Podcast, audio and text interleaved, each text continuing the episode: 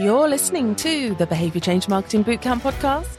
I'm your host, Ruth Dale, and together we'll explore how behavioral science and social marketing and design thinking can be used to communicate, change, and influence behavior.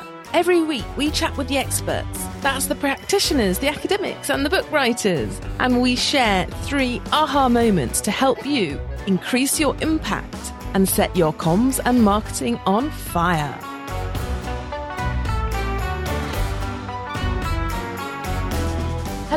I'm sending lots of love on this episode to everyone. If you're listening from abroad, here in England, our Queen Elizabeth has died, so just sending lots of love to everyone who this may have brought up bad memories for, if you're recently grieving, or not even recently, but also everyone in comms is probably working really hard again. And so sending you much love. But if it is evergreen and you're listening a year from today, then welcome, hello, and I really hope you're having a great day.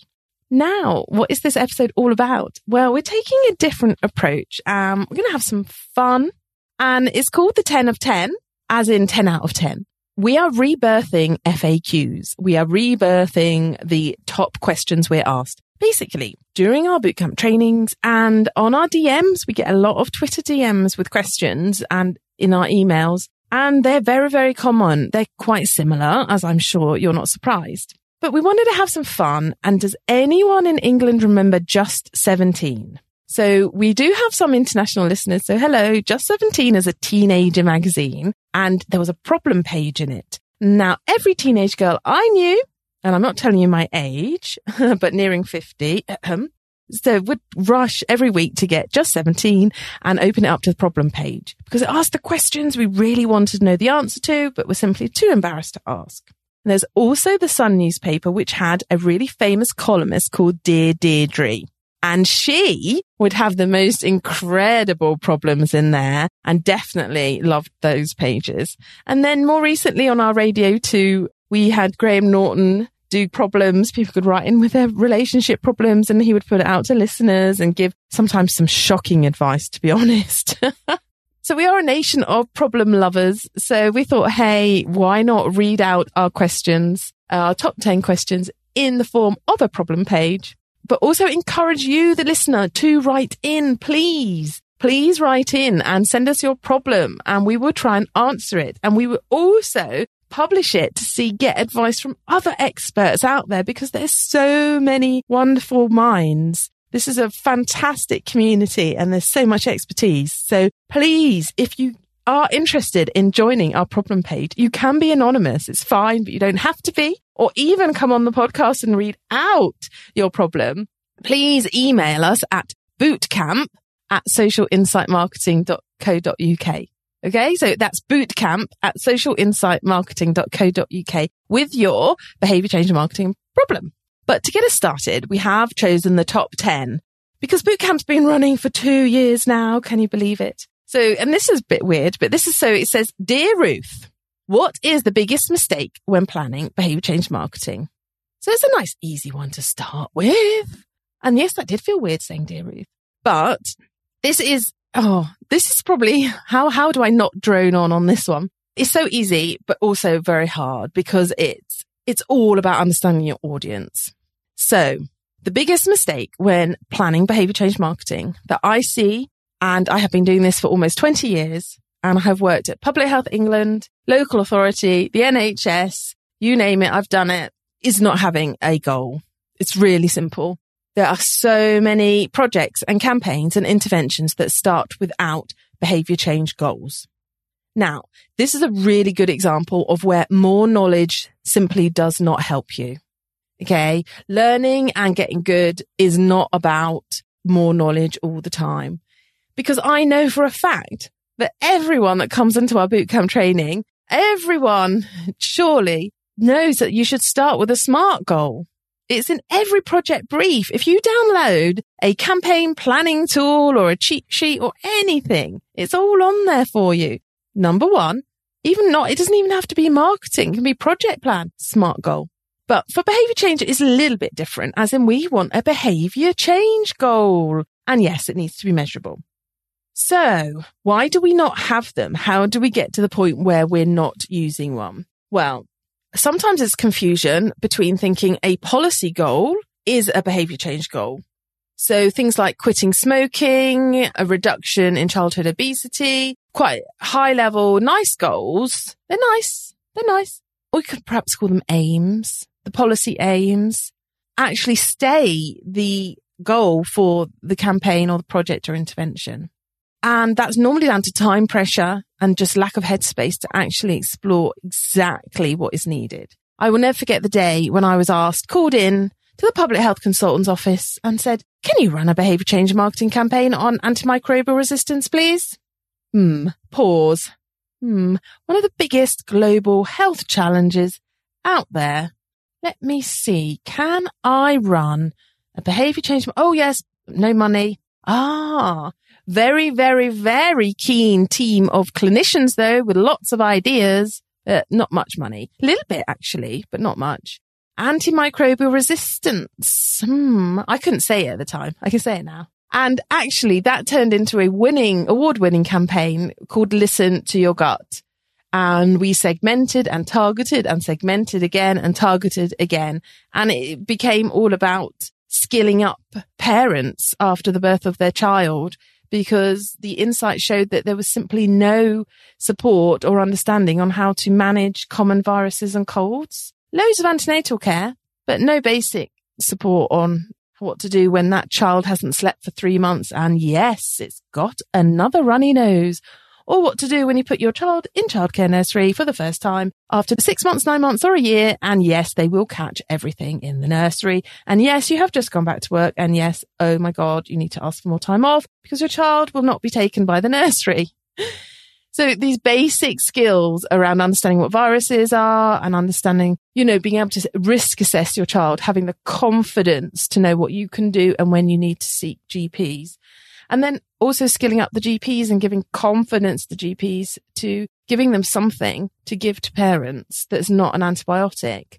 So we worked with Public Health England and there was a prescription pad and that went national, which was exciting. When we were using it down in Devon, it was just us and a few others as they trialed it and tested it. And that was the brainchild of Professor Cliodna McNulty. But our insight took us way, way, way around antimicrobial resistance that was the policy goal. It wasn't in any of our comms, certainly wasn't in any of the videos or, and the mums didn't care about prescription rates. GPs did. Well, they said they did, but let's face it, they kept on giving them out because the pressure was too big. The reasons why they kept on prescribing were not because they didn't know not to. So again, another example where just simply knowledge and telling people your policy goals just doesn't work. It's not a behavior change marketing goal. So number one, confusion just what is a behavior change goal. But then two is actually you don't have the time or headspace to understand what your desired behavior is. So the pressure to deliver often means the insight part is skipped. Skip this at your peril. You will not be able to establish a behavior change goal if you do not understand your audience. And quite frankly, you don't even know what behaviors they want to do. In our boot camp training, we talk about bridges a lot. The problem behavior is A and the desired behavior is B. And it's our job as behavior change marketers to build a bridge from A to B. But it is our audience's job to walk over that bridge. And there's many different ways to get to A to B. So understanding our audience, understanding their barriers and the reasons why they do what they do is the first step. And that is sometimes where we got stuck. And we've got really good at it. And there's uh, tools like COM-B and diagnosis tools and public health are amazing at generating intelligence. And, you know, we do run focus groups. We do do community engagement, but we get stuck in the problem.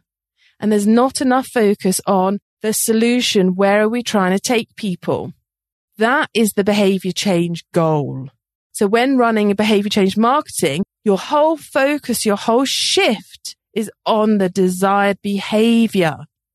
Now, our whole public health system, our whole public sector system, NHS, local government is set up to capture the data around the problem. So getting the actual data around the new behaviors actually is quite hard.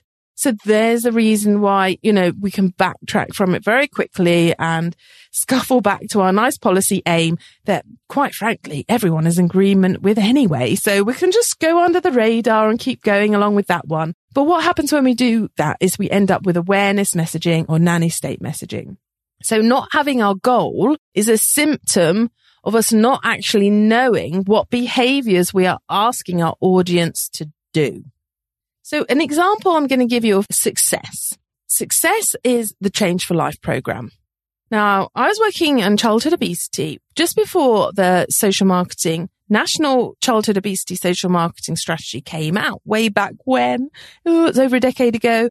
And I remember there was this big kerfuffle because they were so close to publishing the national policy for childhood obesity. Everyone was waiting for it and it got pulled back. And then there was loads of rethinking, consultations. And suddenly this social marketing approach came in and Change for Life was born. I was in heaven because by taking a social marketing approach, they were taking a holistic bird's eye view of the reasons why children become obese. Taking the pressure off the individual and looking at things as community, exploring the interdependencies in our society, understanding not just people as individuals, understanding people as parents, understanding people who go drive to work, understanding people and their roles in their wider lives, and understanding what the environment means and what legislation means. You know, all these different factors. And that's what public health does, which is why public health is not in the NHS now. Because public health is, can be focused on all of these interdependencies that are so powerful. So when Change for Life was born, for me, it was a joy because we started focusing in on actual behavior change. So we were shifted from the five a day, which is brilliant, but we shifted into messages such as the swap, asking parents to swap the sugary snack after school to the healthy one. And then it went a step further. It started equipping and skilling up parents at the point of purchase so they could make the swaps in supermarkets, make the swaps as part of their daily habits. And that is still happening. And the new apps are amazing that they've really started to equip and skill up parents at the point of the behavior because the behavior is about the swap.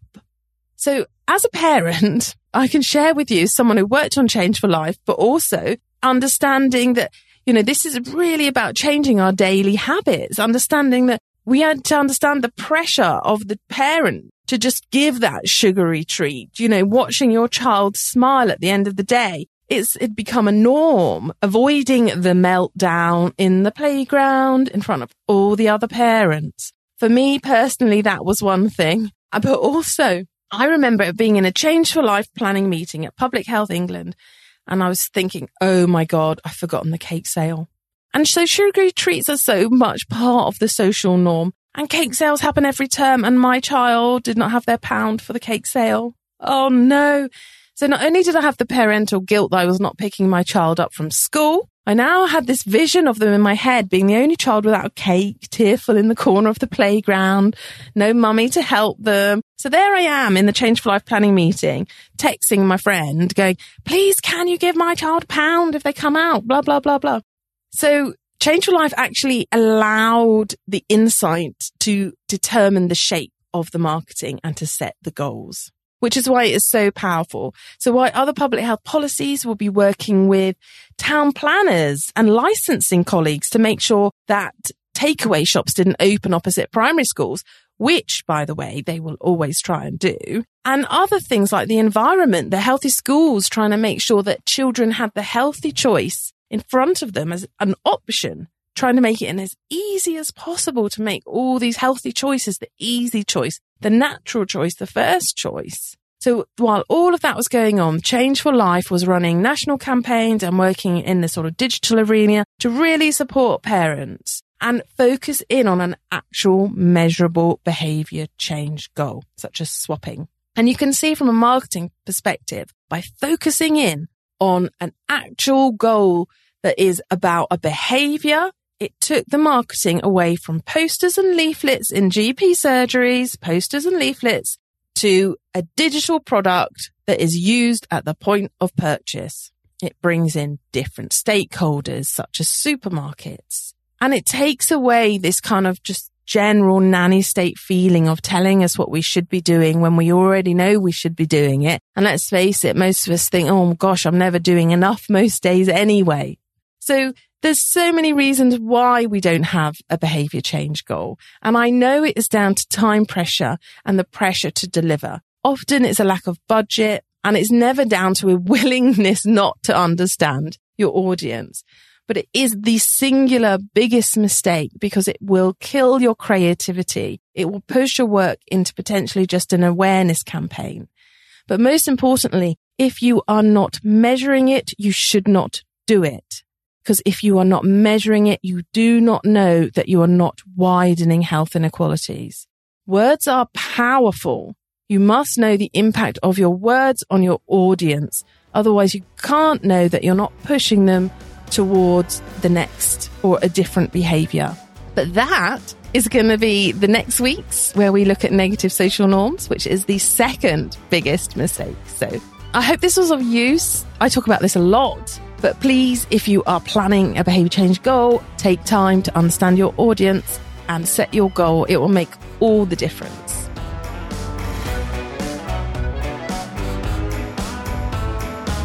Thank you so much for listening. We're so delighted you joined us. And if you got any value out of this at all, or even if you just simply had a little chuckle, please do share it with anyone you think it may benefit. And please, if you do leave a review, oh my gosh, we would be forever in your debt. The algorithms on podcasts are pretty tough and reviews do make all the difference. So please do head over onto your platform and leave us one. And also, if you need to know anything about our latest training or you just want to get in touch, head over to our website, which is www.socialinsightmarketing.co.uk forward slash bootcamp.